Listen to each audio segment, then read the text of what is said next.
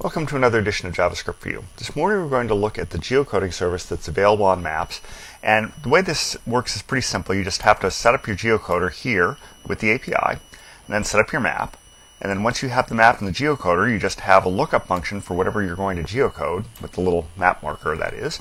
And here we have an else clause down here so that if the user types in some nonsense into the input fields we've defined down here, you'll just get a nice alert instead of nothing happening. So up here you see there's our input field, and we ask for the geocode. It's going to give us Sydney, just like we asked for, and put the little map marker on it. So let's say I put in something else. Let's try, I don't know, one of the other things on here, WYON. And we'll hit geocode on that. And you see it put it on. But if I type in something that's nonsense, like no, no, we'll get a little alert because obviously that doesn't exist.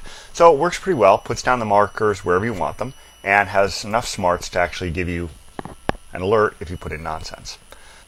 So that's about it for today. Until next time, have fun with JavaScript.